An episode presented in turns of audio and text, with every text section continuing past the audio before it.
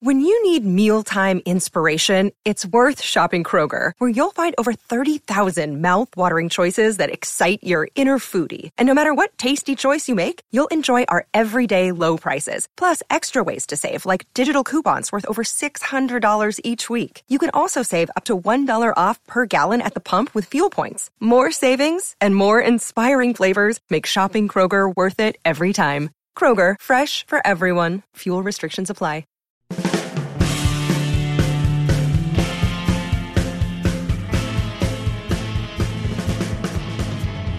Hey everybody, what's going on? Rob Cesternino back here to talk about episode number six of The Amazing Race 33. Back here on Rob Has a Podcast, and I'm excited to talk about uh, this leg of The Amazing Race in Corsica with our Amazing Race team. First, let me welcome in the big cheese of Amazing Race coverage here on Rob's Podcast. It's Jessica Lee. Jess, how are you? I don't know what that makes Mike if I'm the cheese. Um, I think anyway, maybe the, the, the donkey. all right. That's. I, I'm glad Yes. you're going there and not to Yeah. next week. You know, they say podcasting is a, is a lot like parfaits. Everyone loves a good parfait. It's a deep seated reference for you Shrek fans out there. I don't know if the cookie jar is still in the background. It is. Well, listen, you can call me a donkey, but uh, that's because I'm repping my alma mater here of Muhlenberg College. Because look, when we're talking so much about mules in this episode, it's a fine opportunity to dust off this old chestnut and uh, bring it out. M- lots of mule content this week. Okay, the I- chestnut was last week, Mike. Yeah, the Justice Yeah, that's true. I was so worried that Mike Bloom was going to come into this podcast and just do a victory lap and just rip his shirt off, uh, like woo, woo. Frankly, Rob, I'm always concerned when Mike comes in wearing layers. Now it's just cold. Now we're in like the weird uh wintry months where now I'm just it's just for my own body Yes. heat. But yeah, listen, I don't have Mike the Bloom body like to pull onion. that off. Uh, exactly, and I don't want Raquel and Kayla to mock me to that pit stop greeter. Okay, I see what I see what they're capable of. I see them sharpening their knives against me for every outfit I provide or lack thereof. Okay, all right. So a lot to talk about. Uh, I did. I thought this was very fun leg of the Amazing Race. Uh, so Akbar and Sherry, uh, they are the last team to arrive. Uh, Arun and Natalia lived up to their promise. They would not be last on the mat uh, again, and so it was Akbar and Sherry. They have been eliminated from the Amazing Race. Had the opportunity to speak with Akbar and Sherry. Uh, that exit interview is up in your podcast feed if you want to check that out. No tar pit this week. I think we've been on the every other schedule, on the every other week schedule for the tar pit. So uh, maybe next week when we wrap up our leg here in Corsica. Okay. Yeah. All right. How's everybody doing this week? Good. I mean, a little bit heavy, heavy-hearted, heavy-footed at the loss of Akbar and Sherry. Mm-hmm. I was gonna say, Jess, what boots are you wearing? I, I've really, really big boots. Okay, Mike. That's why I was late to the podcast. You could take off the wetsuit, by the way. I know that I'm not doing the outfits, but you you don't need to do them either. Look, I, I know that's your thing, Mike. I was just worried I might get wet, and so I wanted to be prepared. Okay. Like you said, it's cold. It's winter. Mm-hmm. exactly. All right.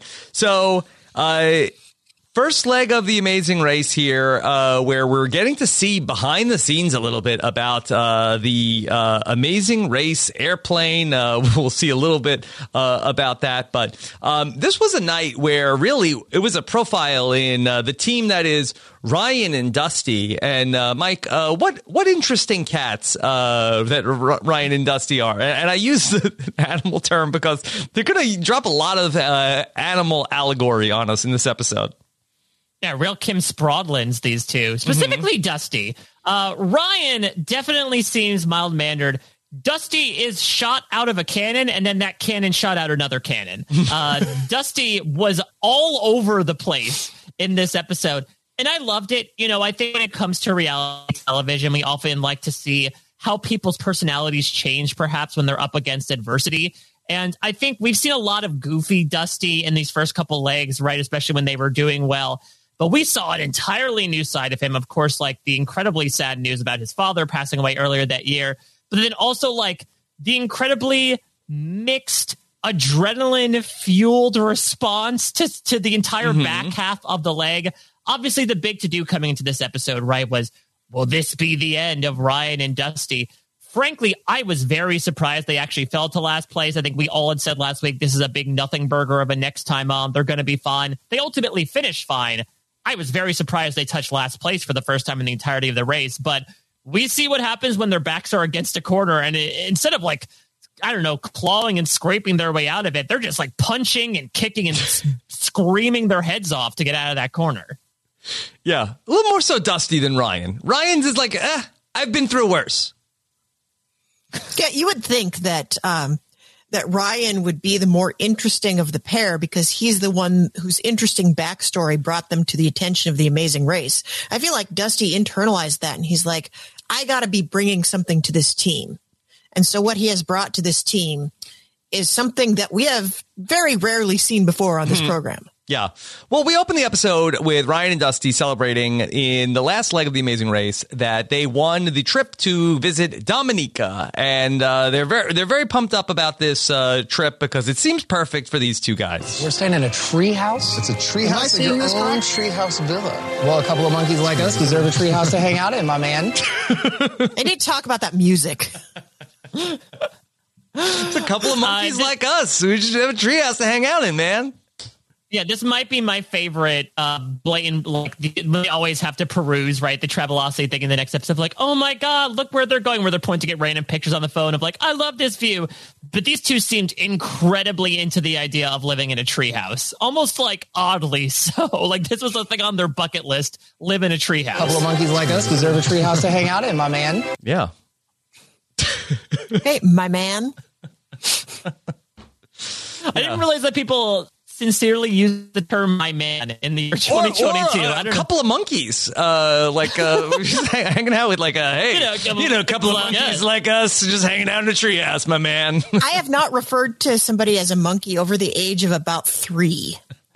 I feel like small children you can get away with calling them a little monkey when they climb you, but look, a couple of monkeys like us swinging from podcast microphone to podcast microphone.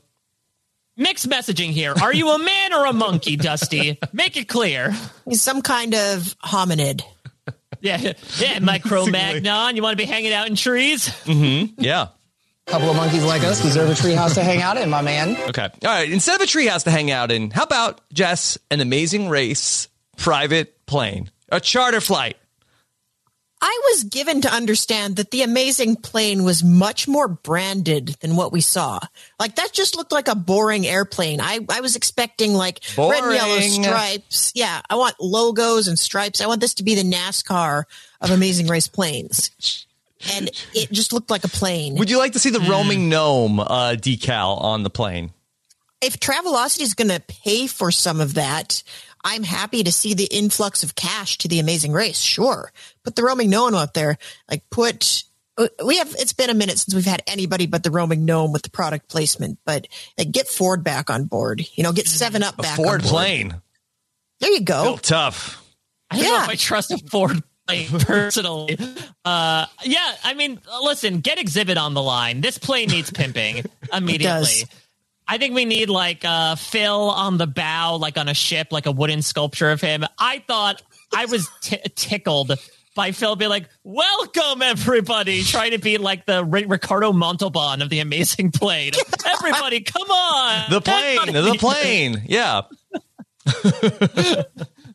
Just like it was like, okay, Phil, you have to introduce the plane, and he clearly did not know how to do that. So he's like, "All right, everybody, get on the plane." as you can see, it is the plane that we're getting on. Please come on board. Uh, and you see him like awkwardly sidestep shuffle as everyone filters on. It was They're trying to go cute. around him. Mm-hmm. It's a little awkward. Yeah. Okay. All right. So we get also Jess in this episode the debut of the pit start. Yeah, this was interesting because it's not much different from how we start every leg, but I do like the addition of we're going to get on this plane and you don't know where you're going until you get there. Mm-hmm. This is kind of fun. We could keep doing this. Yeah. Like, in fact, I, I take it a step further. Don't tell anybody anything about where they're going. Like, make them figure mm-hmm. it out when they get off the plane. Yeah. Like, don't tell them what city they're in, what country they're in. They get off, they have to figure it out for themselves. This is great. Where are we? yeah, where are we? What Yeah. city are we in? Well, that's that. Well, that was like that show Lost, was it not? Where like they got dropped off in Mike, separate enough. parts of the globe. Yes, we know. Down the hatch. It's over. We got Thank it. you. Screw- uh, Exactly. Congratulations again. Mike, are you and Thank Josh going to watch that version of Lost now? Honestly, yeah, give us like two years and it's probably going to happen. We're going to be running out of ideas. We're like, let's watch shows that can tell contain the words L, O, S, and T in them. That's the, the next iteration of Down the Hatch. Mm, yeah, sorry. Yeah, but I'm pretty sure that was the iteration of that show on NBC, right? That was like mm-hmm. alarmingly amazing race like where they got dropped off in separate corners and had to like make their way to a central location with basically no money and no information. Mm-hmm. Uh, I, th- and it also calls back to the days where they would start at the pit stop and they just be given flag fight its country. Luckily, nobody ever made the mistake of going to the wrong country. Mm-hmm. But I always thought that was fun to, again, suggest the ideas, let the players meet you halfway when it comes to the clue. All right. Our first teams to depart from the pit start are going to be the aforementioned Ryan and Dusty and uh, Lulu and Lala. And uh, again, it, I mean, Dusty is uh, fired up in this episode and uh, compares himself to another animal. What those birds don't know is I'm a sneaky little tomcat, and I'm going to climb up in there and eat all their little eggs and them. What? I this is I, I don't know many tomcats that eat eggs. Like if he was a mongoose, I could see that. Be that sneaky little mongoose, I'm my a man. sneaky little mongoose, man. A couple monkeys like that's my man goose. Why am I giving Dusty lessons on how to be weirder? I I, I think he's got it covered. Would that be more weird or less weird to call himself a, a mongoose? I think it'd be more weird, but it'd be I'm- more accurate. Dusty is definitively a dog person, right? Between like his lack of information about what cats eat and also Yeah. the fact of just his personality is very also, dog energy. I think he has uh, a dog name also. That's true. It's, That's wait, true. It, could he be a dog? Could this be a 100 deeds for Eddie McDowd situation where like he got transformed from a dog into a man? It's a deep pull, Mike. What if? More oh, dog what than if? man. Yeah. What if they are best friends? What if Dusty was Ryan's dog? Oh, he's man's best friend. And in the 10 years in jail, he got transformed into a person Mm-hmm. and is now running around the world with him. The loyalist friend there is. Yeah. and so imagine just, and that's why after it gets to the pit stop, right? He's like, Rob, is do you remember that show we watched like two summers ago with the people and their dogs racing around the world? Yes, yes. Did Ryan and Dusty try out for that and then get cast on The Amazing Race? Yeah, they said, "Oh, Ryan, we love you and your dog Dusty so much. Is there any that we have some uh, experimental technology? Uh, we'd like to change your dog Dusty into a man." Like, okay, sure. And maybe, and maybe they stopped in a few like animal places along the way, right? Like he was a monkey at one point, then he was a cat, and now he's a dog, and that's why it's all jumbled up in his head. Mm-hmm. Yeah. Like, so- no, you're not a monkey, you're a dog man. Yeah, but then why is he calling himself a cat? What those birds don't know is I'm a sneaky little tomcat, and I'm going to climb up in there and eat all their little eggs and them. Yeah. No, a dog would not know what a cat eats, so I think he's trying to like really play like yes, oh, the, all, all humans know the cat diet of eggs. Okay. All right. So and then we have our second group, uh, which is the Holderness family, Akbar and Sherry, and uh, Raquel and Kayla, and uh, they are off to go find uh, Belvedere Mountain. Not Yep, Mr. Mr. Bel- Belvedere. Mr. Yeah. Mr. Belvedere's mountain. Mr. Belvedere's Mountain. He was British. I call it Brocktoon because I'm familiar with it. yes. Okay. What? Why do you call it Brocktoon? Um, that was a deep pull for the classic Saturday Night Live fans. Oh, okay. Um, Yes. Jess, so we see that Kim Holderness uh, is uh, changing up her. Per- she mentions a couple times in this episode. This is a new Kim in this episode. She's changing her personality. I, I didn't really uh, know where this was coming from. Uh, was the last leg? Did did uh, things especially go sideways for the Holderness family? I mean, you can blame the editors for not telling that particular story. I think they had a she had a very rough leg last week, as um, she outlined on their podcast, where she was just so full of adrenaline after completing that jump that she really she was very anxious throughout the whole mm-hmm. rest of the leg, and she said she really had like a mini breakdown in the hotel after the leg. So I think the show did not really show any of that, but in her head, that's like, that is what is going on on the Kim show. And she's going to try to turn it around. Yeah. I think if, if, if she kept going the way she was going, they would have had no choice but to show it. Yeah. Well, that's great background because I'm like, I, I don't understand what, like, Kim, you're fine. Yeah, we wouldn't have known that if it wasn't for their podcast. Mm-hmm. Yeah, but it's interesting. I, I, just love Kim is so deadpan. Like I know Penn, I think is one of the bigger goofs of the two, but Kim can be very funny herself. So I just love her looking to the camera, this placid Stepford wives smile on her face, being like, "I have fundamentally changed my personality for this leg of the race." And then that's when we found out more about new Kim. But like, hell of an entrance line for this episode. She's even dressed differently. Did you notice this? Like they've got their like light blue outfits, but she's got like a, this matching light blue buff slash scarf, and it's it's a very put together look. Yeah, like I, I would definitely buff this look. We're not okay. snuffing it. No snuff. Okay. So, all right. Uh, Akbar and Sherry, they're going to be uh, more in one on this leg in the race. And in, in, in, in, you know, credit to Akbar and Sherry. Like they really, they didn't fight. Uh, they, I mean, this was, uh, they go home in this leg of the race, but uh, there's almost like no disagreements. Uh, like there's no, no daylight between Akbar and Sherry in this episode. There is one moment though, which is I think this is a really fun edited episode in particular. But I love Akbar saying, you know, for me the game plan is and Sherry interrupts for us for us. And so even yeah. then, like that was the smidge of what we got, but it's it's so fantastically like you can't write that, right? Yeah. The irony of saying, for me, the plan is to be as one, only for Sherry to interrupt and say, well, it's for us, not for you. Yeah, and we'll follow the story of Akbar and Sherry throughout the whole episode, but just that uh, just overall, just the the completion of their story where they end up losing on this leg of the race, but it really had nothing to do with this was Sherry's best leg of the amazing race, where Akbar was very critical of her throughout the entire race of how she wasn't pushing herself. And then for them to lose on, you know, Akbar, you know, not being able to complete the, you know, the, the roadblock that he ha- had to do after he had so much feedback for Sherry that I, think that Sherry walks away from this race like uh, a little bit like, we lost, but you know, wasn't, wasn't me. It's a really interesting duality too, because we got to hear from Akbar about Sherry's performance on the roadblocks that she did. Mm-hmm. But then on his roadblock, we hear a voiceover from Sherry that's saying, I'm not going to be the one to tell him about his performance on this leg. And I think mm-hmm. that says an awful lot about their dynamic. Yeah. There was like a piece I felt like, Mike, where Sherry is walking away from this like, well, I'm never going to have to hear about how I did on the roadblocks ever again.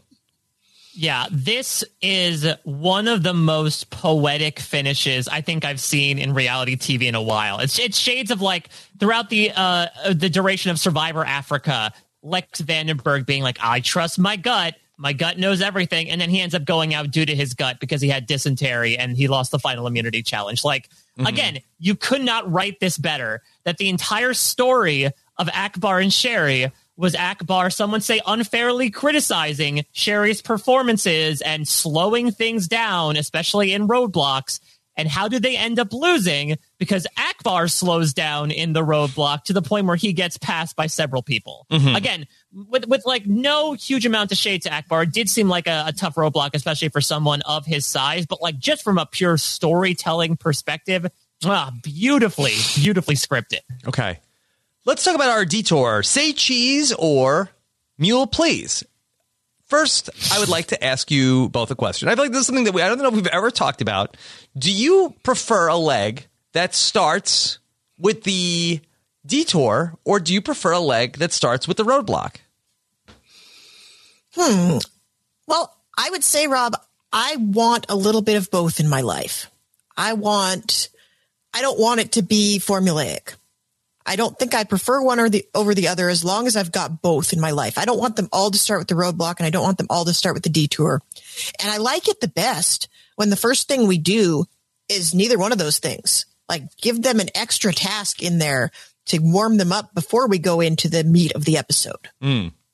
Mike, do you have a preference? I, huh, I like it's tough because the the key thing with the roadblock, right, is the individual assignment of blame, in a manner of speaking, right? so someone could really you know float or sink it for their team essentially by how they perform in the roadblock. And so the question is, do you want that to be the climactic way you end the leg, or do you want it to begin the leg and then, you know, give uh, that time for things to stew. I think I'll No go with the latter. I'm so sorry. I love that verb now. You put it in my head. I think I like on on paper. I think I like the roadblock first because I think then even if teams fall behind, it still does give the chance for a detour for things to get a bit more jumbled up and evened out because of the usual choice of tasks uh, can usually delineate the better one, the one good choice, one bad choice in terms of time alignment. Whereas if you end with the roadblock, then it gets a bit more straightforward. There might be an opportunity for teams to pass one another depending on individual performances, but I feel like you get more variance in a detour than a roadblock usually. Yeah. I would say you, you bringing all this stuff up, Mike, it makes me think that from a narrative standpoint, it probably makes more sense to have the roadblock second because you bring together the disparate threads. Like if you have the detour right before the pit stop, everybody is in a different place and they're in a mm. different spot. And whereas if you put them all back together at the roadblock, it's easier to line them up. Like mm-hmm. that you don't have one person that's off like making cheese and another person that is off you know, leading the mules around and you have to figure out how to bring them back together. I think it's nice if everybody's journey kind of ends on the same beat. I think it depends what you're looking for. If you want a, like a better like sense of what actually happened, then I, I think that the detour first and then the roadblock will give you like a better sense of like I think we got a good sense of like where where everybody was and there was no Yeah. surprises. If you want to sort of like be more on the edge of your seat, I think you want the roadblock first and the detour where it's like okay, well, uh, you know, Arun and Natalia are doing this thing, but Akbar and Sherry are doing this thing, and then you know they're both headed to the pit stop, and who knows what uh, you know, it, you know where they actually are. So you end up maybe having like a little bit more of a sense of surprise, but maybe not the better sense of how things actually were. And it's easier to edit whatever story you want that way too. Right. Yeah. Right. Yeah, we talk all the time, right, about the duplicitous editing of like, oh, these two teams are close when they really weren't close at all. I think with a detour, when you're, especially when you're splitting up two teams on the bottom, if they're doing different things, you could very easily cut it together to make it look like a team is doing better or worse than they actually are. Like they did this week. Yeah. It's time for today's Lucky Land horoscope with Victoria Cash. Life's gotten mundane, so shake up the daily routine and be adventurous with a trip to Lucky Land. You know what they say your chance to win starts with a spin. So go to luckylandslots.com to play over 100 social casino style games for free for your chance to redeem some serious prizes. Get lucky today at luckylandslots.com. Available to players in the U.S., excluding Washington and Michigan. No purchase necessary. VGW Group, void were prohibited by law. 18 plus terms and conditions apply. So the detour itself, uh, let's dig in a little bit on uh, say cheese or mule, please, Jess. I, I believe one of uh, the you know steadfast rules that we've talked about over the years is try to avoid a task that has an animal. It's really funny, Rob, because I feel like since we started saying that that is a hard and fast rule, Amazing Race has gotten tricksy with it. I think you look at these two tasks on their face and you're like, we're, we want nothing to do with mules. Mules are stubborn. We already know like that is, that is like in the, it's in the ether. We already know what mules are like. We don't want to work with a mule. When it turns out that the actual task had very little to do with the mule itself and a lot more to do with like the detail orientedness of it. And I think that maybe the old wisdom of working with animals, they know that everybody knows that. And so they will make those animal tasks a little bit more varied mm-hmm. according to according to what they think people are going to gravitate towards. And then you have people that are saying, I don't want anything to do with the mule because that's going to hold me up and I'm going to be the laughing stock of the episode. So I'm going to go do this stupid cheese thing when it turns out if you'd done the mules, you would have been done much faster. Yeah, It's a trick. It's Yeah. the old switcheroo. yeah. Yeah. Uh, first off, uh, stupid cheese things is my subtitle. So thank you for bringing that up, Jess. Uh, really appreciate my aesthetic. It's, it Uh, stands to crunchy mouth sounds. Exactly. I uh, I really like this because, like you said, it's this idea of the Amazing Race is now 33 seasons in the tooth. Like, how do you how do you not necessarily trick, but how do you keep the most entrenched super fans on their toes? Right? Maybe it's things like doing the roadblock as soon as you do the pit start, and then having that two and a half hour drive that we saw last week.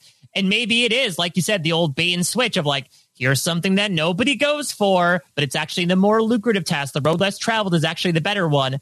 I think what really helped this, because I would have done the exact same thing that, you know, Kim and Penn did, uh, and, and as well as Raquel, or as well as, you know, Rick and Kayla at first of like, oh, hell no, we're not dealing with donkeys. I mean, we saw the first episode of Amazing Race season 12, like animals are unruly. The main thing that I think really helped this task was the fact that I did they walk even like the length of a football field with that donkey? They the two locations were so close, and from what it seemed like, they just had to deliver the don- the mule from that station to where the, the cheese station was. And it seemed basically within spitting distance of each other. So like Mm-hmm. you're not walking it around the mountain and back. You're taking it on like a little ride around the town, essentially. And so Mule I ride, think yeah. yeah, exactly. So I think the significant shortening of the distance to do anything really helped because I'm imagining the the mule goes a certain amount of time before it really does start to get stereotypically stubborn, but that window doesn't really exist if you're only going a short distance. Mm-hmm. Yeah. So, Jess, should the rule that we advise future Amazing Race teams uh, now be choose whatever task sounds the hardest? Honestly, it's the switcheroo. I don't think they're going to switcheroo everybody every week. This is mm-hmm. one of those Vizzini who switched the poisons kind of mm-hmm. situations. like maybe they both have iocane powder in them. You don't know. But I think you just have to look at them and I think think about what's going to play to your strengths. Like if you know that you don't have the patience to sit there and wait for cheese to get hot, then go straight to the mules. And mm-hmm. wi- in a case like this one, like this isn't going to work with every with every detour but in a case like this one they're literally around the corner from each other. So if you don't like one go do the other one. That's why it was okay for dusty and ryan this week even though we can laugh a lot at dusty's like now every time he does something for 10 seconds and it's not easy he starts freaking out about switching. That's i hope Which that's a through line very dog-like compulsion, right? Like it's the very much squirrel motif of Yeah. something else, something's distracting me. Got to go for that shiny thing. But I want to go out i want to come in i want to go out i want to come in What was interesting, though, this detour of, okay, say cheese or mule, please. Dusty is shot out of the cannon. Cheese!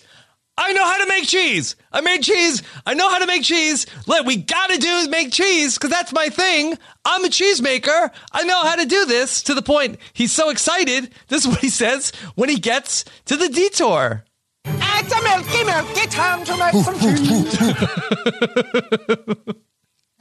Milky, milky. Time to make some cheese. I, I- The my only Swedish- thing the Swedish chef is alive and well right now. Even though we're in Corsica. The only thing I can think of is they retroactively got angry at us making fun of them and calling them Hans and Franz last week. So they decided to just be weird so that we can't go back to that well. Oh, I think we might later. I think we're gonna. mean, uh, is this is wait? Is that the Corsican national anthem? Maybe he's just honoring the residents. It's a milky, milky time to make some cheese. I hear barking in the Oh background. Oh yeah, you're barking. Milky, milky, time to make some cheese. Okay. I mean, is he is he beckoning the milk forward? Like, please, you know what? Maybe he should have sang to the milk more. Maybe it would have heated up faster. Can we also talk about the naming for a second? I feel like this is a segment we do every week, Yeah. but it, it, it begs to be talked about. Say cheese Got it. Makes sense. versus mute versus mule please Mule Please. which might be one of my favorite like strained shoehorned in roadblock titles mule please sounds like a line that like a cow played by Wesley Snipes plays in a 2001 Disney film on a farm. Like, mule, please come on over here and help milk me. Uh, like, just like, like that's that's from an era gone by. I don't think everyone has ever said blank please in the past 10 years or so. but it fits with getting Xzibit to come up and pimp out the plane. Yeah. Okay. So, all right. Then to the Amazing Race producers that are listening, like, all right, well, what what's better than Mule Please? Um, I feel like maybe you could play with cheesemonger somehow. The cheesemonger. Yeah, there's a cheese. You could say cheesemonger, or Uh, cheese curd or donkey turd? no. um, I, I, See, I, Not so easy. I'm struggling, but Mm-hmm. I, I know there. I know it's there. It's it's it's there. I'm just not reaching it. Mm-hmm. Okay. Much like much like the temperature of the vat of cheese. I'm Oh, not quite there. Fromage or dressage? Ooh, there there it is, Mike. Mm-hmm. There it is. I mean, they're not the the mules aren't dancing, but I do. No, feel and they're they're not horses, contrary to what Penn kept saying. Yes, exactly. I should also note, uh, as someone who did go to Muhlenberg College, uh, my friends and I often didn't greet each other by high fiving each other along the, the walk and saying, Mule, please, how's it going today? So honestly, uh, I think they just stole from our alma mater song. Okay. That's that's in your song, Mike. Yes, it's followed up by Milky, Milky, let's make some cheese. What's in the water in Pennsylvania, Mike? Uh, lots of cheese It's a milky, milky time to make some cheese. Okay. All right. Let, us uh, talk about the actual uh, tasks here. So the the milk task uh, did seem like it was a bit tedious. That you needed to, you know, uh, get it to a certain temperature, and then you're straining and you're stirring. There's a lot going on here. I don't know. It was patience. It was just like look at the thermometer and sit around and be patient. And then once you got it going, it didn't seem like it was that hard. Yeah. Yeah, I mean, the, the real secret here, the reason why Dusty and Ryan end up falling into last place is because old dog boy over there keeps insisting to turn the Bunsen burners on and off. uh, and so it just like really fluctuates the temperature as opposed to everyone else is just sitting there like, no, we are, uh, we're just going to sit and wait. So I think it was the more tedious but straightforward option on paper. Okay. Uh, where, and that turns out to be the slower one just because, again, the distance that they went with the mules was so fast. So uh, Lulu and Lala are there. Uh, eventually, Akbar and Sherry are going to get there. Uh, Arun and Natalia are going to go there. But uh, we see that the Holderness family, they're going to switch things up pretty late in the game. Uh, they get Raquel and Kayla, who seem to like to work with another team uh, whenever they can. They end up uh, going with the Holderness family. They don't want to be uh, too far away from the pack. Uh, they say that, you know, uh, four heads are better than two in terms of working on this, working on a, a task. Jess, sound strategy? I think it's it's a fair thing to do, especially at this point in the race. You don't want to go off on your own little thing and then have everybody else pass you. So if you can see another team, you know at least where you stand partially. Mm-hmm. And it, you know, it turns out it pays dividends for Raquel and Kayla later on in the episode, on. as we're going to talk about. Yeah. At this point, it's like you're early in the leg. It doesn't hurt you to work with another team at this point, and it makes sure that there's always like if you are way behind the pack, you're dragging someone down with you. Mm-hmm. But if but you also get the benefit of if you can work together and get it done faster, it pushes you out in front. Yeah. It's Yeah. it's sound strategy. Yeah, four heads are better than two, especially when dealing with asses. Raquel and Kayla were very excited, Mike, to work uh, with the, the mules. Mules and mules and donkeys are they the same thing? They're different, right? No, they're Uh, different. Yeah, Yes. mule is a crossbreed between a donkey and a horse. Uh, again, as someone whose mascot was the mule, I've become very entrenched in muleology. Yeah. Uh, so Raquel yeah, also uh, she hopes that her mule isn't a jackass. yeah, Which uh, is a different thing, talk- also, right? Uh, yeah, Jackass is another term for donkey, and a feature film that's coming out very soon, Mm-hmm. I believe. Uh, Should have been some CBS Viacom synergy there. We'll be waiting Uh, for the post show recap, Mike. Uh, yeah, it's going to be a lot of me sliding down the stairs while, while holding a microphone. I guess that's is, that's not a jackass stunt. That's like something Dennis the Menace does. What am I talking about? You got to be shot out of a cannon for that. exactly. Uh, so uh, can we talk about the the the mule names for a second? Because this is I always love it whenever when it, working with animals when amazing racers name their animals. Yeah, okay. So here's a clip of uh, Raquel and Kayla have uh, come up with a name for their mule. Raquel doesn't like this, but I'm naming the mule after our boyfriends, Colton and Tony. Coltoni. Coltoni. The mule please of mule names. All right. I love it. It's like an irregular shaped pasta you find in the very back of the shelf. Yeah. Coltoni. Mike, uh, in my mind, uh, that Coltoni is uh, some sort of like uh, the uh, sur- su- survivor uh, ship name for uh, Colby and Tony. Yeah, I mean, listen, uh, a lot Oh of people God. wanted that oh to God. happen. Every day, every morning, I wake up, I thank God I'm alive, and I thank God I'm a, I'm a Texan. Uh, yeah, this is huge. I needed this. Mm, mm, that's a Come on. That's a Damn Hershey it, bar. Reed. Come on. I got my bag of tricks right here. Mm-hmm. Yeah. Cole Uh, Tony. there, there, the, the moment comes along in which I must act. It's a very good moment. Maybe I'll Pretty sure there are nine days. Pretty sure there are nine days in a week there, Jeremy. La la la la la. milky, milky. Let's get make some cheese. Look, Jerry, I, I ain't no Hershey bar. This is Call Tony. You, you- you guys. I think I'm gonna go. I'm gonna go take a break. I'm gonna get a drink, and I want you guys to get it all out of your system. and then when I come back, we'll be ready to move on and stop talking about these weird Survivor portmanteaus. Top five, baby. Top five. Okay. You know, we got to leave something. We got to re- leave room for some other podcast on the week's best of RHAP. All right. Fair fair enough. Fair enough. Uh Cole, uh, Tony, there you go. So it seems like just uh that this show is just about like uh putting the saddle on the mule. Pretty much, and there were lots of little like buckles and harnesses and things, and and you had to get that exactly right, and then you had to put the milk canisters on the mule and walk him over, and it was more like look at the look at the model mule and then make your mule look like that mule. It was it's the same thing as like when they had to do the trucks in Colombia and they had to decorate it exactly right. It's just a living with the- truck. yeah, living truck. That's what they call the mule. You know, it's known as the living truck. the living truck. Uh, yeah, the the thing though that was odd to me was Phil seemed to make a big deal, right? If they they have to make sure they get there without spilling a drop, like it's that uh that sommelier task just from the mole season two, but like oh yeah. Nothing to do with that whatsoever. See, It had a lid on it. Yeah, It's yeah. not going to spill. Yeah, unless you got a crowbar and we're trying to pry it open. I think it's going to be pretty safe. Yeah. So the teams uh, had varying degrees of success uh, with working on making the cheese. Uh, Lulu and Lala, who we saw ace the sausage uh, task last week, but also we learned about some of the difficulties they've had in the kitchen before with knives, uh, seem to struggle with another uh, kitchen instrument. Do you know how to use a thermometer? Yeah.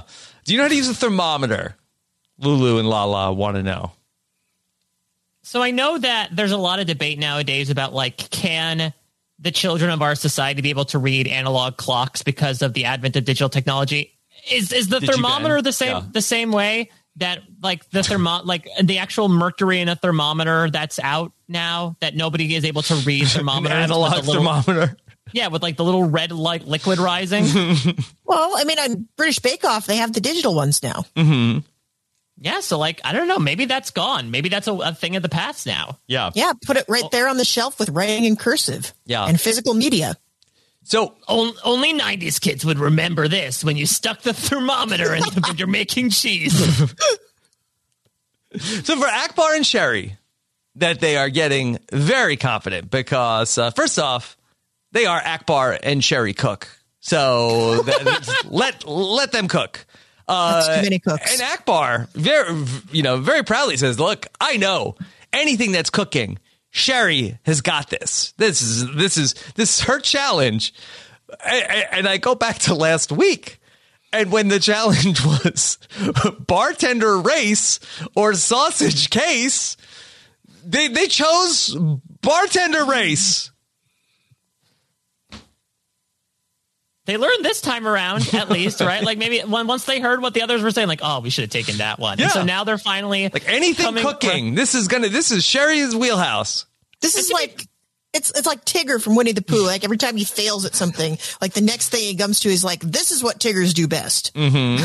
Well, the thing is about this, I I don't know. I wouldn't even call this cooking. This is milk boiling. this is not cooking.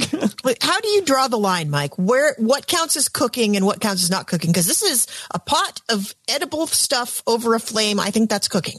I don't know. I feel like I don't know. Maybe the the finesse and like the addition of ingredients. Because again, like they there wasn't there didn't seem to be that much temperature control either. Especially for people who didn't know how to use a thermometer. It was just wait a little while for the milk to boil. Yeah. Then pour in more milk, and that's it. Maybe the problem was for Ryan and Dusty was that they watched the milk, uh, which of course we all know that a pot of uh, watched milk will not boil.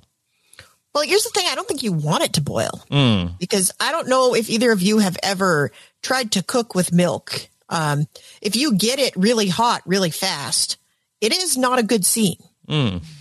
So if you, I think they were really focused on the idea that you can't get it over that temperature or it will you know, th- you will have a lot of, you'll have nothing you want. It's a milky, milky time to make some cheese. Yeah. And if you right. look at the Milky Milky, there is no cheese. I was trying to figure it out. Was it so 85 degrees? I think was like what the the upper limit was. Was that Celsius or Fahrenheit? Celsius. Celsius. Yeah. So you Okay, want it, so that's close to boiling. if you get it over 100, it's going to explode. 85 degrees Fahrenheit. I think it's just like you drink that and then take a nap. I think. like serve to your children before bedtime at 85 There degrees you go, big cheese. I got you a glass of warm milk. Here you go. Yeah. Okay. So Ryan and Dusty are are struggling, Jess, and uh, Dusty is like uh, seeing teams come back, Holderness family, Raquel and Kayla, uh, whizzing past them. Hey, hey, we gotta move. We gotta move. We gotta switch. We gotta switch task. Get out of here.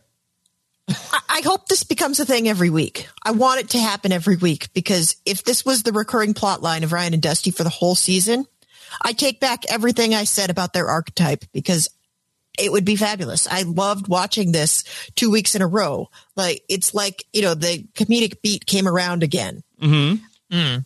Yeah. And I, but honestly, like in the moment, it would be worth thinking about because again, the mules are right around the corner. You don't lose a ton of time and you don't want to invest a whole bunch of time on something that you don't understand. Yeah. Even if objectively you should have been able to understand it because it's not that complicated. Like in the moment you don't, there's nothing you can do about that. And Jess, did it turn out to be a five hole task for Arun, who works in the restaurant industry? I need to know more about what he does for a living before I can rule a five hole. yeah, if Arun is a cheesemonger, then yes, absolutely. But like, I don't think he's cooking back there either. I mean, you, I would argue it's more of a five hole for Sherry than it would be for Arun, considering Mm-hmm. that like, isn't Sherry's big thing that like she cooks the food for, For everybody? school, And, yeah. and Akbar's talking about making the roux for the the macaroni and cheese. So yeah, I mean, honestly, the the attitude that Ryan and Dusty had, particularly Dusty, was much like their application of heat to the milk. It was constantly on and On off. on and like, off, on and "Oh, we should do it. We shouldn't do it. We shouldn't do it. We should do it. Uh, and I, to Jess's point, I love that this is an echo of the flag stuff that happened. In that case, they stuck with it.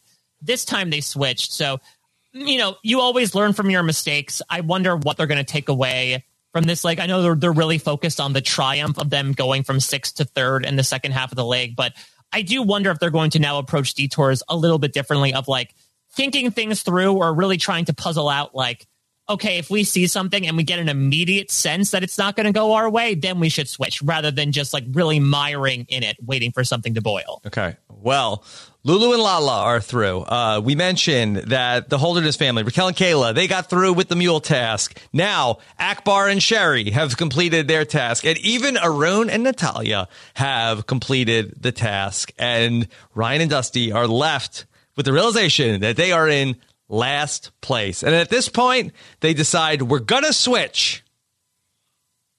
Let's do And it. add in, and to add insult to injury, their Technicolor Jeep does not go up the hill and they have to push it up. yeah, I forgot about that.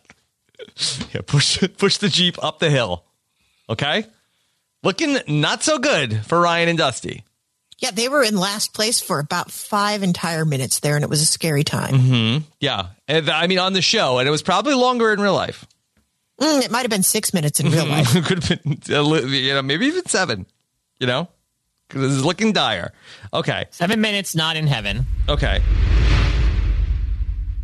Step into the world of power, loyalty, and luck. I'm gonna make him an offer he can't refuse. With family, cannolis, and spins mean everything. Now, you wanna get mixed up in the family business. Introducing The Godfather at ChumbaCasino.com. Test your luck in the shadowy world of The Godfather slot. Someday, I will call upon you to do a service for me. Play The Godfather now at ChumbaCasino.com. Welcome to the family. No purchase necessary. VGW Group. Void where prohibited by law. 18 plus. Terms and conditions apply.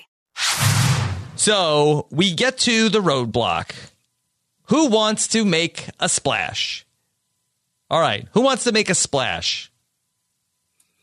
This looks so fun. It looks so fun. Yeah. It looks very fun, but just in terms of leg design, uh, how did you think about this as a as a roadblock? Well, the first time I saw it, I thought, oh, do you have to be like clipped into this thing so you definitely can't pass anybody? And it turns out you only have to be clipped in on like certain parts of it, which everybody was passing everybody, which if this had been one of those things where nobody could pass anybody, this would have, this would have sucked. I would have come in here hot. I would have been yelling. I would have like threatened to quit Boiling. the show. Yeah. Mhm. 80 degrees Celsius at least. I, I'd be 100 degrees Celsius and I'd be I'd be exploding all over the place. Um, but honestly, Milky, if you can pass people, if you can pass people, it's not a bad task. Yeah. It's fine, and it it looked like I don't think there was any real skill involved. They were saying, "Oh, you have to find the clue," but it looked like on one of the like, when you got to Kinda that hit you in part the face, right? Yeah, it was yeah. it was going to be hard not to find the clue at that point. It's just like whap. Okay, And it- hit me in the face. And if you're Akbar, if you like go down the slide without it, you just like reach up on your tiptoes and grab it and then go back. Like no, no harm, no foul. Obviously the big drama would have been if someone missed it and they have to go back up to the top and do it again. But I think it was more so about like the majesty of the course itself, which was a lot of fun. Jess, we have done this before. I know probably not in Corsica, but we've done Yep. this before, have we not? Uh, shout out to the great Corey Cool who reminded us that this was done in Switzerland in season 31, episode 7. He had that right off the top of his head because he himself did it. And he said it is as fun as it looks. Yeah. Looked like a fun time to go through all of this. Um, there's a moment where, okay, so we see that uh, we uh, the people that are hanging out, uh, we have uh, what it's uh, Lala and Kim, and it's uh, Kayla. Kayla. And they're hanging out and talking about the guys of the hour, Ryan and Dusty. They're in last place. Everybody's feeling good. Some excitement. It's, I, I don't know. I, I, I can feel the, I, I see how they feel in that moment. Mhm. It's like these guys were ahead Yeah. of everybody all the time. And I like the thought that, you know, we can't beat them. They're going to have to beat themselves. Yeah. Which it seems like, I think that's true of everybody that you cast for this show. There's going to be that one task that's going to kill them. In this case, it didn't turn out that that was the, that task this week. Mm-hmm. And that's the thing about the Amazing Race in general is unlike a show like Survivor or Big Brother, you are not like actively eliminating people from the show. There are things like U-turns, but other than that, people go out because of their own performances, not because of yours. And so I think, you know, it, it creates more friendly rivalries than it does actual rivalries. And so I didn't really make anything. It didn't feel, you know, uh, like in Brenchel's two seasons, right? When there was just so much vitriol in their direction. I don't think Mhm. anyone hates Ryan and Dusty. Mm, I think it was just a lot of like, oh, they're in the lead. This is fun that we get to do this. Even Ryan and Dusty themselves are like, oh, Raquel and Kayla passed us for the first time ever on the race. So I feel like last week there was a secret scene where I think Raquel and Kayla had been saying they're like, particularly just uh, Justy, Dusty, Justy. was getting, uh, was getting a big head of himself of like, okay, Yeah. we're the ones that can we can beat. And I feel like we were seeing some glimpses of that. That even in their dire moments, they're like, I can't believe this. Nobody Yeah. ever beat us at anything. Now they're beating us. Yeah. I think they'd be rusty, right? Huh. That's a good portmanteau name, Rob. Mm-hmm. I like it. Yeah. Put that together. I mean, if we Uh, were still writing recaps, we'd probably call him that. Yeah. they they were coming they were a little rusty this week. Yeah, exactly. Yeah. Okay. I guess the you know that that, that long uh, hiatus, the the Yadas uh, was you know they weren't in uh, necessarily in peak condition to come back, even though they did win the first place last week. I don't Had a little Did milk in the joints. Yeah. Did you see those hot bods? I disagree. hmm Yeah. Okay. But they did cramp up also, so maybe they maybe they are a little rusty. Okay. So we get where it's Raquel and Lulu who are going through the race together, and you know we talked about this. Uh, they were working together, and uh, they were uh, women supporting women. Everything was going good up until the point where uh, Raquel got the clue and left Lulu in the dust. This is a this is a whole lot of a nothing burger. this is like With extra cheese. it's it's an yeah it's Milky, with extra milky. curds. Time to make the Yes. cheese. because there's a few things at play here. You know, thing number one, working together is a totally great thing to do at the point in the race when there's when there's nothing to lose with it. And this is a race and she had every right to try to get further in the race. You can't wait around like it, helping other people is great up to a point where it's detrimental to your own race to stick around and help somebody. And also, this wasn't necessarily detrimental to Lulu and Lala's race because they have other people behind them. Mhm. They're not condemning them to a horrible fate here. Yeah. Well, Lulu was uh, a little hot. And I was like, bitch! Yeah. That was a totally, that was totally facetious B word. She's not really Facetious? angry. Okay. It was a See, that's what you that's what you add please after, not mule please. You need bitch. Right. please. This is like that Key and Peele sketch. It is. It is very much like that. okay. So, uh, meanwhile, okay, Akbar uh, is going to uh, take on this task for his team. Uh, he is going to head into the roadblock, uh, and uh, he uh, gets in around the same time as Arun. Basically, they're sort of paired up, even though technically he's ahead of Arun going into the Who Wants to Make a Splash roadblock.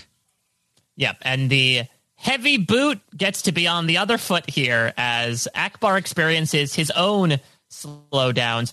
It's interesting. You know, I'm sure everyone was feeling it with the wetsuits. I do wonder if because of Akbar's size, like he was just feeling it extra hard on top of, of being winded behind it. He seemed to be the only one, interestingly, that was really talking about just like how tough it was to do, while everyone else seemed to be fine. Uh, the only th- other like non happy emotions people had was Lulu's bitch moment. and the water was cold.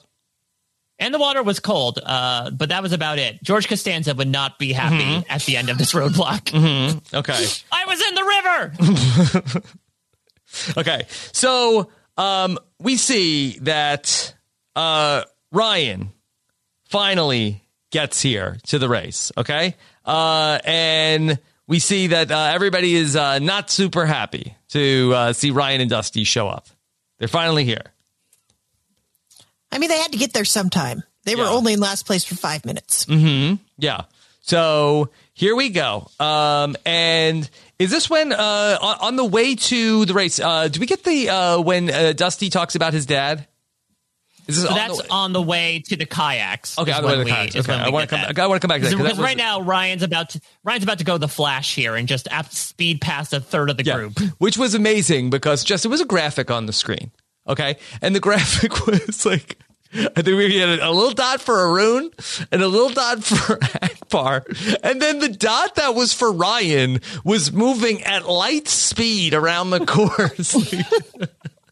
That may have been slightly exaggerated for dramatic effect. No, I want Ryan to go full Jesse Owens on these rocks and just like parkour, like springing off, swimming through, darting around to catch up. yeah, it was wild. It's just like the Ryan. I mean, go back and watch it. That Ryan dot must have been moving at about 700 miles an hour through the course. Do you think they got a, a penalty for speeding? Of like Ryan, you did break the the, the sound barrier when you sped through the course, so we're gonna have to get assign you a thirty minute penalty. Yes. So if he, if he crashes into the rock, does he drop all the rings he picked up? Yeah. Everybody super Ryan racing. hmm Okay. So, uh, meanwhile, we have a kayak part of this task. Okay. Uh, Kim and Penn are the first to arrive at the kayak. Uh, and Mike, that they get to the kayak and it's time to pump it up. exactly. So I love non detour and roadblock tasks, especially ones right before the pit Hard stop. same. These can be oftentimes the great equalizer, whether it's seemingly small, minute things like take a water slide or other things like paddle a circular boat to the pit stop, like we saw in the first episode of season 17. It's just another way to jumble the teams up, and it has great effect as we we saw in the final part here. So I really enjoyed a lot of it. It was clearly like heavily monitored. Like I saw someone in the water. Uh, you know, they had to get the boats checked out before they they took them into the water. They couldn't be paddling on like an inflatable pool toy that was slowly sinking into the water, like Mogo Mogo's boat uh, with Cold Tony on it and everything. But I just really enjoyed the the opportunity to like throw some- something extra in there, something you need to do to get to the pit stop besides just getting there uh, and walking up to it and smiling at Phil. I always really enjoy, and I think the kayaks provided a lot of entertainment as people were freaking out about their experience or lack thereof. Jess, I will say though, I did think that the inflatable kayak uh, did reek a little bit of like, hey, just go pick up some kayaks at Target, and then uh, like uh, that's we'll uh, save some uh, money on the budget. Yeah, it some of these tasks, like this, was not the this was not the cheapest inflatable thing they've ever had on this show, Mhm. and they didn't have to shave it, so we're happy. Okay. Um, but it, yeah, it, it didn't seem particularly Corsican, if that's what you're getting at. Yeah. The Corsicans are noted for their inflatable kayaks. okay. Uh, so they're working on that. Uh, there was also a part where you had to leave your backpacks uh, in the uh, in the van because you didn't want to get them wet. Um, the van down by the river. yeah, the van down by the Corsican River. Uh, Lulu and Lala missed that, and just they beat themselves up, and they say that the clue literally said to leave the bags in the car. But I, I feel like that the um, word literally uh, might be vestigial here uh, in the sentence, uh, considering that the, the you know the clue is always literally going to tell you exactly what you need to do. That's that's a fair point, Rob. Yeah. But so many people still feel like it's a you know a figurative suggestion. Yeah. Yeah, I mean, it's it's a weird step though because it goes against Amazing Race conventions that usually you're advised to take your packs with you, and especially the fanny packs, right? That's where the passports are. That's where your money is. Speaking of money, did you notice they actually got money for this leg? 10 euro, and that it was right? Ten. What are they going to spend? If, is that what they used to buy the kayak?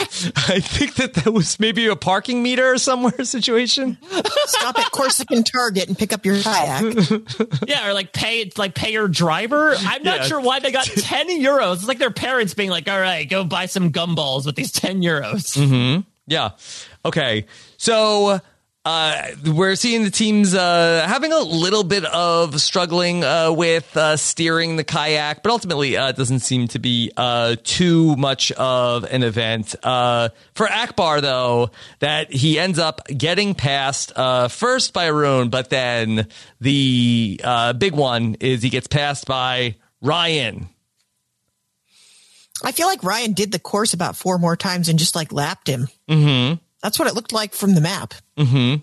Yeah. Seriously, I, I just imagine like an Akbar was just making his way through, and then you just hear like on your left, and then Ryan just like jumps through and passes him completely. It's got to be demoralizing, right? Yeah. To be like, oh, we we were set on this one strong team behind us, and I just have to keep it slow and steady. That's what they said this entire time, slow and steady. And here comes the hair, and the hair won the race at the, in this particular instant. hmm Yeah.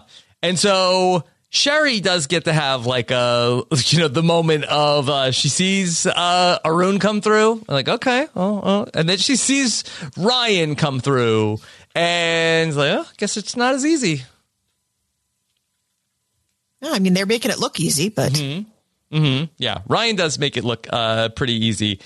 Um, so we get to uh, see finally, uh, you know, uh, Akbar. It takes him a while. He does uh, come through. Meanwhile, back at the mat, Kim and Penn, they are team number one. Five thousand dollars each.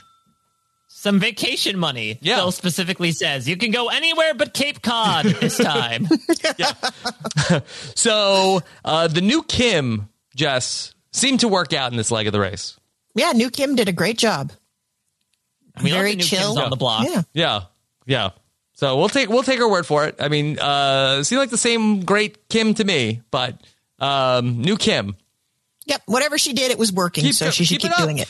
Keep it up. And I and I do think if we are in a scenario where uh, Ryan and Dusty end up, you know, beating themselves up out of the race, I think we now clearly have a very good number two competitor. Yeah. In the form of Penn, uh, Kim and Penn, like again, they had their own struggles with the mail rail task, but outside of that, they have not finished. What was their like lowest finish besides that? It was they went fourth and fifth, and then first, second, third, and first. So like they have been doing incredibly consistently well once they left the UK, and I think they are in a good good position to possibly win if there's another Ryan Dusty self destruct coming along. Yeah, yeah. You have to feel like that, and I wonder if maybe the edit is like really pointing us in that direction of the you know Ryan and Dusty seem like the favorites, but uh, they're having some uh, meltdowns along the way. But for Kim and Penn, uh, they are they are team number one.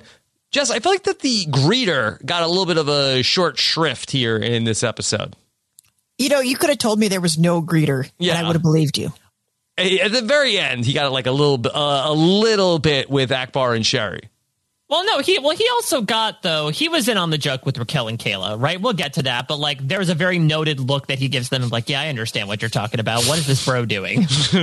okay, all right. So uh, Ryan and Dusty, uh, they are now they realize they are not in last place. Okay, they feel they feel good. And Dusty has this really great moment where he gets to talk about uh, the passing of his dad and uh, Mm-hmm. what and what that means and how his dad is is is uh, looking down at them. And it was you know a, a- really wonderful moment for Ryan and Dusty. Yeah, I, I love this. You know, there was always the question that Phil asked of what how's the pandemic affected your life? And, you know, we saw some stuff on screen. We didn't see some other stuff on screen, like how Akbar and Sherry were affected. But Dusty has went through so many life changes. You know, he moved, he had a son, and then his father died. And I don't know, uh, you know, if it was from COVID complications or or what have you, but what really broke my heart was him revealing that his dad never got to see his grandson uh, which is just like, man, absolutely terrible. Imagining that small window in which it happened uh, and it never coming to be is just, just uh, absolutely devastating. And I, I do feel for him there. And I think it is very sweet that like he essentially tries to talk to his dad every leg to ask for strength. And he gets it here. He does have some interesting advice for his son. Dusty does. Uh, interesting use of phrasing, I will say. Yes, um, it's about uh, that to have a friend like Ryan. stick through this stuff and have a down ass buddy you Yeah. can race around the world with. Yeah, that um, I, I wanted to uh, ask you two uh, about this because and have a have you a down ass buddy. Yeah, I just want to say that the two of you are some of my best down ass buddies, uh, and it's great to get to podcast with uh, two down ass buddies like you. Yeah, you're the you're the down assiest, Rob. Mm-hmm. Yeah. Oh yeah, you're so you're so far south. You're basically in the you're touching the penguins at that Mhm. point. That's how far down your ass is. Uh, yeah, weird phrase. Interest. I love the sentiment. Down ass buddy is something I really got to mull over for at least a week at this point. What that Have, a, means. have you a down ass buddy. Yeah. Yeah. I want to shout out all my down ass buddies that are out there listening to our Amazing Race coverage because uh, Could that be the name of a patron tier for the RHAP patron, the down ass no, buddies? no, I'm, Mike, I'm, I'm, I'm being trying to be sincere here uh, because, Okay, frankly, please. there's a lot of up ass buddies uh, that are that are out there, and you know, I'm I'm I'm, I'm over it. The, it's me, it's me, and the down ass buddies. I'll, I'll take a couple of sideways ass buddies, Yeah, but very few up ass buddies. yeah, Yeah, give me like South South by Southwest at best. Yeah. Mm-hmm. yeah. Oh, do, or does Lulu did we not know how to read a compass anymore? First thermometers, now compasses. No one even knows where their ass is pointing. Okay. It's true. All right. So, uh, I mean, Ryan and Dusty are feeling it at this point. Uh, they are, now, again, we talked about all the different animals that Dusty is channeling. Uh, I believe this is when they get to the kayaks. Uh, this is what he yells. Gobble, gobble. We about to eat, baby. What? no, usually you eat the turkey. The turkey Was doesn't eat Thanksgiving? you. Do you think that maybe that was this episode filmed on Thanksgiving? It could have been. I Gobble, think it- gobble. we about to eat. It, was late fall. Mm-hmm. I don't think it, I don't think they were still filming that late in the year. Yeah. I'm I'm seriously answering your very facetious question, Rob. No, but I'm, I It is am being- I'm wondering maybe I believe I believe you do use turkey feathers to stuff a down comforter for your down ass buddy. Down so ass maybe buddy. that's where the that's where the connection comes through. yeah, I mean, I, there's nothing cozier than a down ass comforter. that they have uh, donkey fur also. yeah. And then you, when you squeeze it, it goes milky, milky. Time to make some cheese. Yeah. Time to make some cheese. Gobble gobble. Just a whole- tomcat. whole looking barnyard. Yeah, the dusty Just some doll. is- swinging monkeys. Yeah. the, the dusty doll. I think it needs some needs a recall. Yeah. like I think there's a lot of weird phrases coming Maybe out of it. instead of the like, kayak, it should have been Dusty's ark at this point. All right, two of every animal. We need those monkeys. Give me gobble gobble. Uh, bring the cows for some. Come on, you milky milky cows. Don't forget the mule. Yeah. Don't forget that mule. Yeah. All right. So uh, Ryan and, Bu- uh, and Dusty, uh, they're they're doing great. Uh, all right.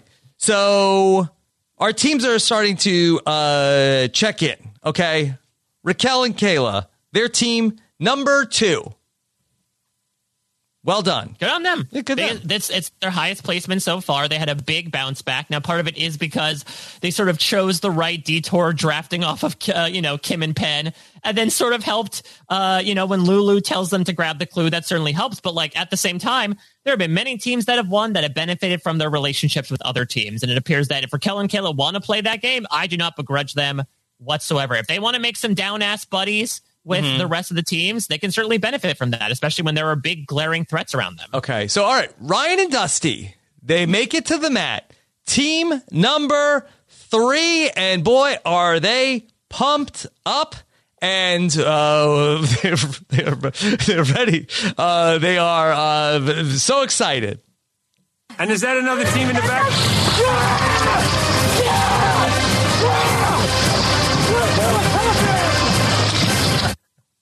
They're more excited about getting third place than I have seen them get about first place on any previous leg.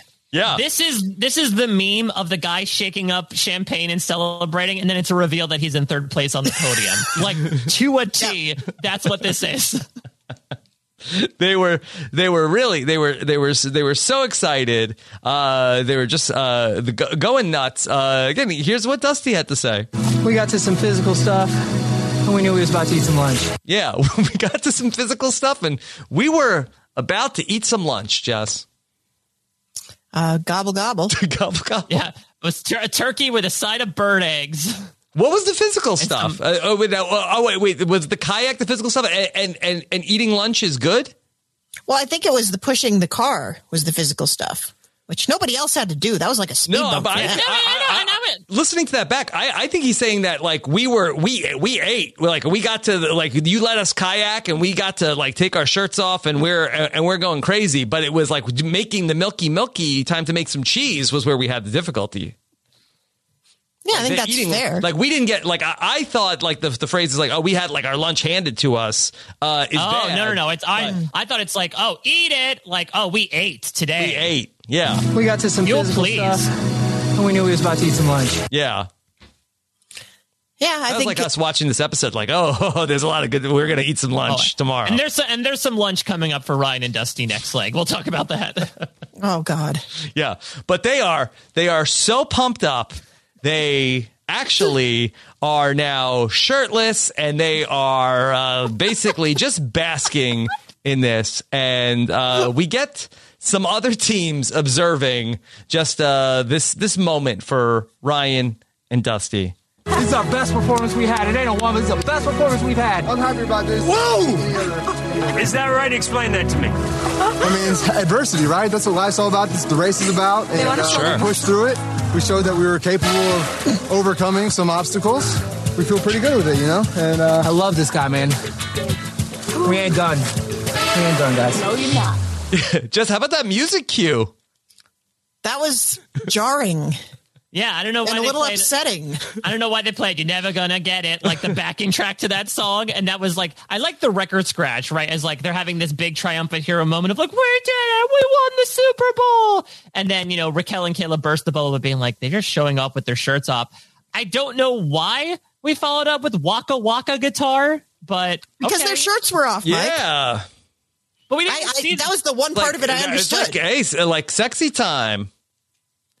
I suppose so, but like I don't need my shirtless men braying gutturally like a mule to the winds. I want to Maybe something I a bit more Yeah, soft and Yeah. sensual. Maybe some some people at home are like, all right, time time to eat some lunch. No, Yeah, I I'm want not so- going I- to shame that. Yeah, I want something silky, silky. Dear Lord. I like the, the record scratch also felt very on brand if we're going with the early 2000s theme of the rest of the episode. Mm-hmm. Mm-hmm. Sure. Um, yep, that's me. You're probably wondering how I got to this point. Is that what you know? What that, that's the pit stop greeter. So Yeah. Raxon on the man stay there, like, "Yep, that's me, Jurgen." You're probably wondering how I got here. Uh, I was asked to go to Corsica on the Amazing Race. Yeah. Let's rewind it a bit. Here's me and the rest of the litter. Me, my monkey, my my, my tomcat. Ryan. yeah. was I was a dog, and then I got turned into a person. But I got asked to make some milky milky cheese. And I was also a monkey and a turkey.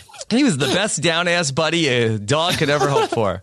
Oh, and I all I wanted was to eat some lunch. Lunch. That's right. yeah, the thing about shirts, it never did feel quite right. When you're a dog, you don't have to wear a shirt Right, unless right. it's really cold out. All right. Arun and Natalia, they're team number five. Holy mackerel! I'm surprised Dusty didn't say that. The mackerel is a fish. Yeah. I mean, Dusty doesn't have a monopoly on animal references. Mm-hmm. Yeah. I just love yeah. Arun yelling "Holy mackerel" as he comes in is so Arun. I love it. Like so dorky, beloved, beloved dad. Yeah, that's the that's the dad character we need on this show. Holy cow, Tony!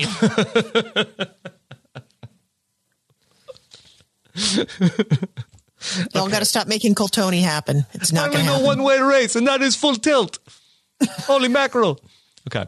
Uh, when you're a construction worker, sometimes your tools get stolen. I made a spy shack. We're ready to run the challenge now, Phil. All right. so, sorry, Jess. You're not sorry.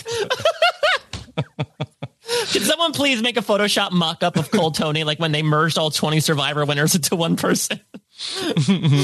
Okay. All right. So, um, Akbar and Sherry. Unfortunately, all the other teams are gone. Uh, it seems like that there was like a l- little bit of a uh, gap between uh, the first five teams being at the mat and when Akbar and Sherry finally get there. Just uh, if you had to guess, uh, how long of a time uh, do you think it took for Akbar and Sherry to check in? I think, well, I think when you ask them, they're going to say it was like 15 minutes at most because everybody says it's 15 minutes at most. Yeah. In this case, I think it was pretty tight for everybody. Like everybody was pretty close together the entire time. So I would say they probably, it was not a terribly long time. Like this was not one of those things where you could tell by the, the changing angle of the sun that it was much, much later. hmm Yeah. The greeter didn't have to go home. Nope. Reader's still there. I did like because they occasionally see this on the Amazing Race, right? When it's a struggle between the last two teams, and they erroneously build up like how tense it is by showing, oh, who's that running up to the mat? They did this here, right? Where Phil's like, and let's welcome in another team, and like they held on that for a while and didn't show who it was going to be before they revealed Lulu and Lala. So I like sort of a new twist on an old favorite for Amazing Race editors. Yeah. Okay. Um, yeah, Lulu and Lala. Uh, I don't know if I mentioned that they uh, checked in. Were, were they four or five? They were five. They were five. Okay, even behind uh, Arun and Natalia. Uh, so they're all going to be part of the second departure time. Uh, the first departure time is just going to be uh, the uh, Kim and Penn and Raquel and Kayla. Is that correct? Yep. Okay. Only two departure times uh, for next week's episode uh, when we get there. Uh, so finally, uh, we have our uh, Akbar and Sherry. They're the last team to arrive, and they have been eliminated from the race. I mean, are we surprised? Is is the unfortunate I thing think. that, well, that I we think have it's a little bit of an upset that they uh, go out before Arun and Natalia. That is true, but I think what really helped Arun and Natalia was there was no self driving this leg. So I think we really now have a, a great representation, right? Of if there is no self driving, Arun and Natalia do okay Mm-hmm. at the tasks. Uh, you know, I did enjoy that last week. The drama came from more about the transportation than the tasks, and this week, by proxy, the drama came more from the tasks than the transportation. Ideally, in the Amazing Race, you want both, but I'm glad we got to sort of see both extremes over the past two weeks. Mm-hmm. Yeah. Jess, can you believe we're down to five teams? Yeah, this season is going by very fast. Mm-hmm. Yeah. I, I mean, even even like losing four teams at the beginning of you know at the beginning of the blip, I feel like it's still too fast. Yeah. I mean, it's wild because I mean, I think we still have like a, a, a little bit of a ways to go on the season, right? And we got about a month left, don't we? Mm-hmm. Yeah, so uh, we're only going to eliminate two, two Yeah. more teams in the next, I think, four weeks, and the fine, and it's going to be a double episode, I think, to to finish things off if we're programming the calendar correctly. So, And what's the finale Definitely date? gonna be do you not- know? so there, people are assuming it is May second because Survivor March 2nd. premieres on the 9th. Uh, yeah, March second. Uh, not not yesterday. No, uh, Hmm. the the the uh, because on March 9th, Survivor premieres with a two hour episode. I would assume that we're not following it up with like a one hour Amazing Race episode. Celebrity Big Brother will be over by that point, so I Mhm. think people are assuming that's the case. In which case, I would when is imagine Beyond the ha- Edge? Uh, March 16th Okay, at 9 all right. p.m. Uh, so yeah, M- March is going to be very busy in like a lion, certainly. But I'm sure uh, Dusty would, would love that catchphrase. Uh, I'm I'm sure that th- in that case, then there has to be four teams going into the penultimate leg, right? And the Kim ultimate leg. Yeah, on. That- Keep me to it. that like, and that's the case. Then they only eliminate one more team in the next three weeks. That seems so unlikely. But just didn't Mike Bloom tell us that there would be no Stop non-elimination legs on I the Amazing Race this that. season? Mike is just shocked that there are no, that there are non-elimination legs. I mean, if you had to, if you had to, if I had to ask, um, if I had to guess, I would say next week we are Mhm. having a non-elimination leg. Then we will be down. We'll go down to four, in the week after that, and then we'll have another non-elimination leg. Hmm Yeah. Maybe, Mike, do you think that, uh, did Bertram say to you, like, uh, hey, if, if um, you do not like the amazing race on elimination legs, uh, you won't eat your lunch this season. yeah, and I think I misinterpreted what that meant. yeah, right? I double like, oh, okay, negative. this is positive. Yeah. No, so I- I'm have it that expecting. way. I think uh, I'm expecting. Yeah, next week maybe it, it's that thing where. So the actual thing that that I was told was that they wouldn't put more non-eliminations in to make up for the lack of teams that came back after the blip. That they found like quote unquote new creative ways. I have no idea what that means. I still think we're going to get a mega leg. I wouldn't be surprised if it's like, you know, next week is in France. We have a non elimination there. And then we have like a big two leg thing in Greece. And then there's an elimination there that is like one big mega leg. I'm not entirely sure, but yeah, I'm a bit now flummoxed the further we go in here. Mhm. But I think Jess's schedule makes sense. If we do next week non elimination, then we eliminate one more team to bring it down to four, another non elimination, and then I think that should time out just about to the final two episodes airing on the second. You know what? Look, in perfect world, yeah, we have eliminations on the Amazing Race. But you know what? If even even without that, all these teams are fun. This has been a, a fun season to watch. We're having a good time. Yeah, it's great. Elimination, uh, schmim elimination. Just let these people like have a mega finale. Like have all five teams in the finale. I don't care. They have Rob, like eight great- people in Survivor now. That- That's a great detour name, Rob. Elimination or schmo elimination? Yeah.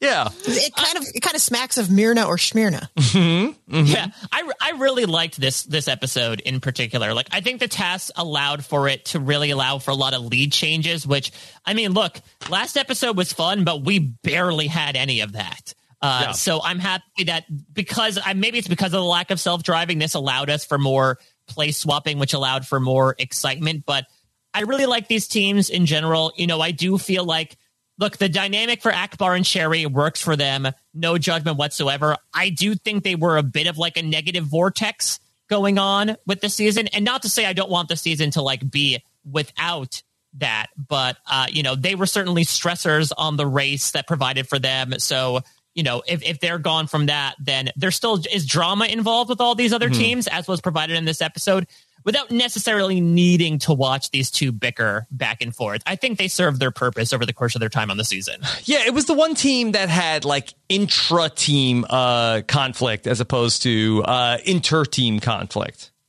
Yeah, which we certainly enjoy again when it doesn't get toxic, and I don't think it got toxic. It Mhm. just for me started to get a little old, especially when they came back and it was very much revealed that no, that tiger does not change its stripes so well. You know, Mhm. that tomcat is still eating eggs. Uh, that there was still it was, it was certainly entertaining to a certain extent because again, that's the thing about the Amazing Race is that these are two people with a pre-existing relationship, and so there's going to come with a lot of baggage involved, both on their backs and in the way that they treat each other. And so I certainly enjoyed it because of how different it was, like you said, Rob, from the other teams. But I've had my fill. I've eaten my lunch. I, I personally am okay with that. And especially as they were not necessarily one of the competitive teams compared to, you know, I would say the top three finishers of this leg. For instance, I, I'm fine losing them at this point. Okay. All right. Next week, Jess, the race, do we continue in Corsica or do we hit another spot? It looks like we're still in Corsica. Okay. All right. Now, the promo for next week's episode Oh, we have to talk about this. seems to be focused on something that does not look like when when Dusty uh, wanted to eat his lunch. Um, he'll have his chance next week. He definitely he wished on the monkey's paw in that situation. Boy, do doing like uh, A couple of monkeys like us. a couple of monkeys like us who wish on paws, and we, we're going to eat our lunch pretty soon. And you know how I feel about cheese.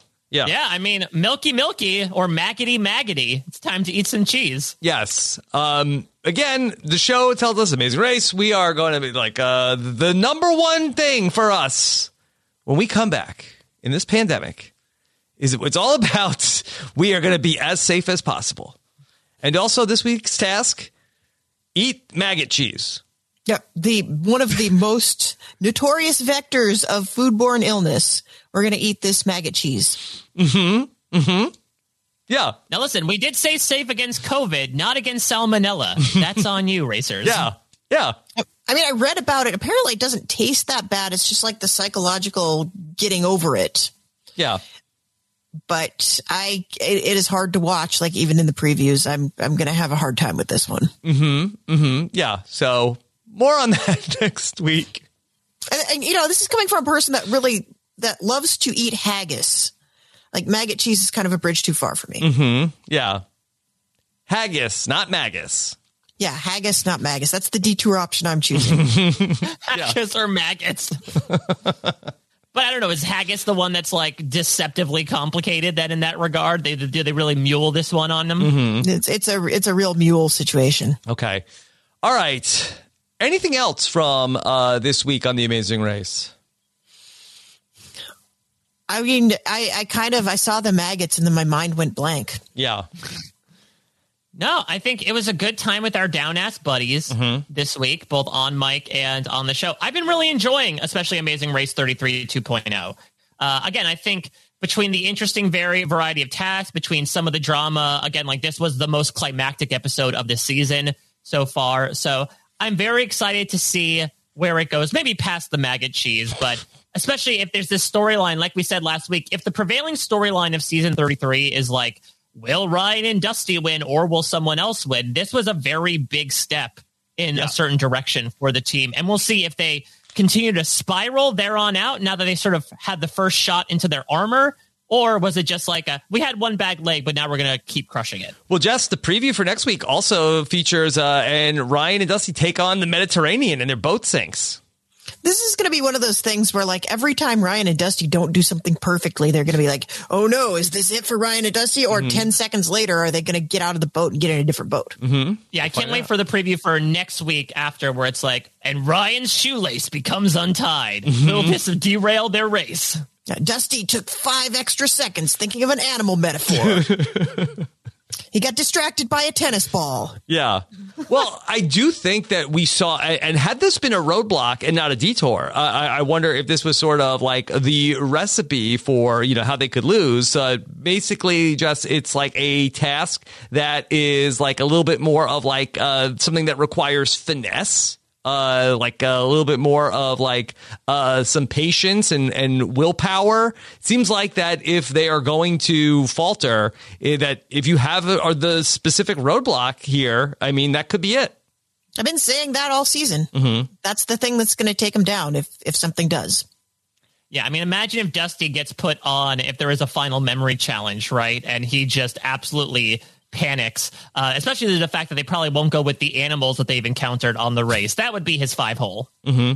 Okay. Sure, but I, you know, the other thing I think might happen in the final leg is like one of the one of the teams wins the foot race to the thrill task and then is in front the whole time because that's the final leg. That's what we do. That's what happens. Okay. All right. So we'll be back next week to talk about more Amazing Race. Uh, make sure you're subscribed to uh, Rob Has a Podcast to make sure you don't miss uh, any of that coming up next week, wherever you get your podcast. Uh, Jess, anything coming up for you this week? Um, we are swiftly approaching um, the spring TV season, and with it, I will have a lot more going on. Um, we got Walking Dead coming back. We have Killing Eve coming back. We have Star Trek coming back. Mike Bloom and I are getting together a little bit later to talk about Star Trek Discovery. We're at the mid-season point. It's going to come back very soon, and then in a couple of weeks, we got Star Trek Picard, which I'm very excited about. Um, Star Trek Discovery, I'm going to come in a little hot on that. So Ooh, okay. Little I have Lulu some- and Lala. yes. I have some big feelings. Wh- wh- when, like, is, when is Picard back? Yeah, Uh, March 3rd. Yeah, I'm- the I'm- day after the race finishes. yeah. Can I can I uh, come in and do a guest spot on Picard? I I, I uh, Yeah. yeah. Like, Absolutely. I mean, yeah, we're, we're going to be a little more, to spoil the podcast, we're going to be a little more sparse with the Star Trek coverage just because of what Jess and I are up to in our various lives, where I think we're just going to do premiere, mid-season check-in, and then finale. Uh, with Star Trek Discovery, it really helped in that they took a hiatus of about like a month uh, to finish off Star Trek Prodigy uh, for the first time since season one. So like that gave us ample opportunity to talk about it. But yeah, we'd absolutely love to have you. Okay. All right. Well, looking forward to that. Um, Mike, what's coming up for you? Uh, all right. That uh, I think if you're a Mike Bloom fan, get ready because uh, I think you're going to be eating your lunch this week. I- I- that only happens on days that end in Y. Yeah, maggot cheese, it- bird eggs, all the fixins, turkey, gobble gobble. Yeah. Uh, so actually, uh, I'll I'll plug something that's a couple weeks back, but actually Star Trek related that I completely forgot to plug. Uh, I got stuck with LeVar Burton, which was When you say really I cool. got stuck with LeVar Burton, how do no, how I do got mean? to talk to LeVar Burton. Oh yes. Never feel stuck to LeVar Burton. I got to talk with him. He directed an episode of NCIS Hawaii that aired a couple of weeks back. And so I got to just talk with LeVar Burton, which is incredible. Like I'm still nerding out about it. He called me a poet at one point, which like now I can die happy. Engrave that on my tombstone, please. Uh, but I thought that would appeal to both of you. Is like I actually had this opportunity to talk with LeVar Burton. I felt like Troy in that one episode of Community. That would have been Oh, me. I thought you meant like Deanna. Um, that what, what what was the context that uh, LeVar Burton said you were a poet? Uh, I think I had just like spoken about, uh, you know, where his life had gotten to that point. And he responded by saying verbatim a quote I will always remember Mike Bloom, you're a poet. He Yeah. said my full name. Wow. So I so he knew I'd remember it. Yeah. It's Oh one of those pinch me moments. Like I still am in utter disbelief. So if you want to check that out, uh, it's about an old episode of NCIS Hawaii, but that was incredible fun. Let's talk about the more prescient material here. So Celebrity Big Brother just premiered yesterday, the Yeah. second, not March 2nd. Uh, I'll be doing exit press for that. Uh, so coming up this Saturday, because the first eviction is happening on Friday, I'll be talking with the celebrities. Basically, uh, Saturdays and Tuesdays are when I'm doing the interviews. Of course, speaking of interviews, I'll be speaking with Akbar and Sherry actually about like 20 minutes after we get off the line here. I'll be talking with them. That article should be up by the time you're listening to this podcast. Again, all at parade.com.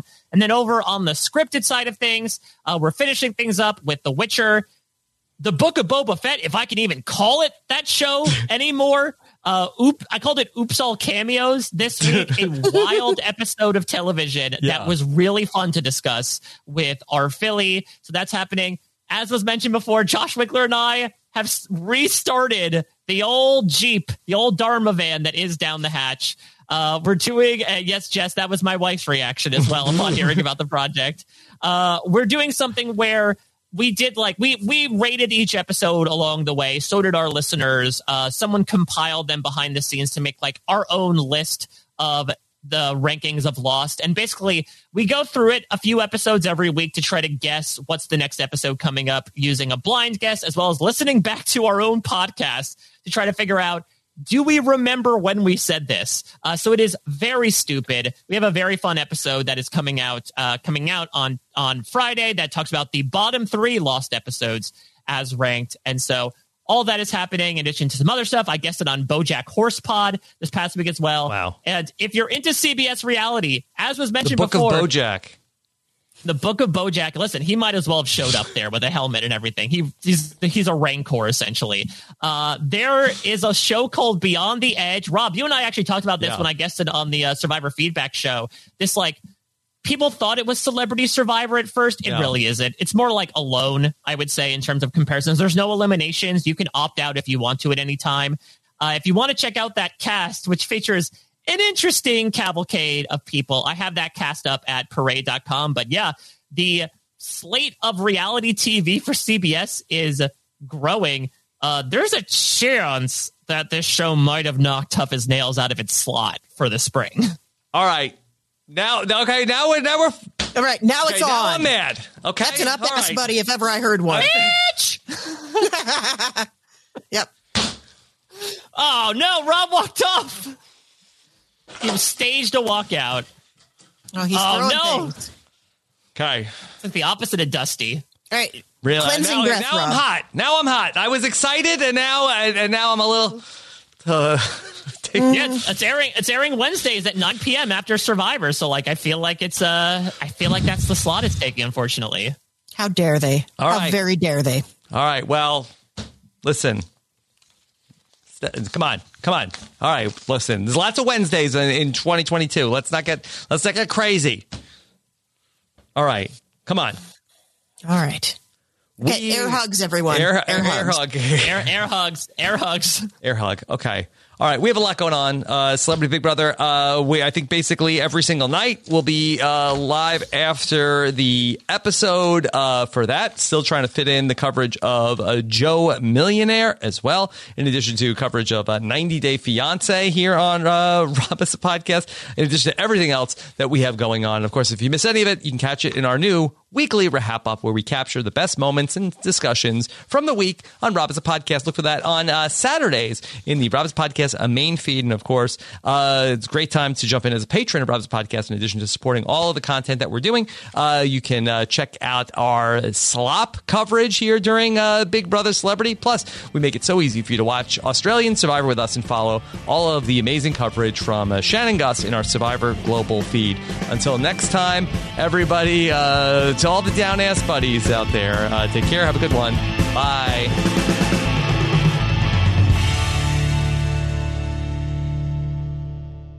Step into the world of power, loyalty, and luck. I'm gonna make him an offer he can't refuse. With family, cannolis, and spins mean everything. Now, you wanna get mixed up in the family business. Introducing The Godfather at ChumbaCasino.com. Test your luck in the shadowy world of The Godfather slot. Someday, I will call upon you to do a service for me. Play The Godfather now at ChumbaCasino.com. Welcome to the family. No purchase necessary. VGW Group. Void where prohibited by law. 18 plus. Terms and conditions apply. With the Lucky Land slots, you can get lucky just about anywhere. This is your captain speaking. Uh, we've got clear runway and the weather's fine, but we're just going to circle up here a while and uh, get lucky. No, no, nothing like that. It's just these cash prizes add up quick. So I suggest you sit back, keep your tray table upright, and start getting lucky. Play for free at LuckyLandSlots.com. Are you feeling lucky? No purchase necessary. Void where prohibited by law. 18 plus terms and conditions apply. See website for details. It's time for today's Lucky Land horoscope with Victoria Cash. Life's gotten mundane, so shake up the daily routine and be adventurous with a trip to Lucky Land. You know what they say. Your chance to win starts with a spin. So go to LuckyLandSlots.com to play over 100 social casino-style games for free for your chance to redeem some serious prizes. Get lucky today at LuckyLandSlots.com. Available to players in the U.S., excluding Washington and Michigan. No purchase necessary. VGW Group. Void where prohibited by law. 18 plus. Terms and conditions apply.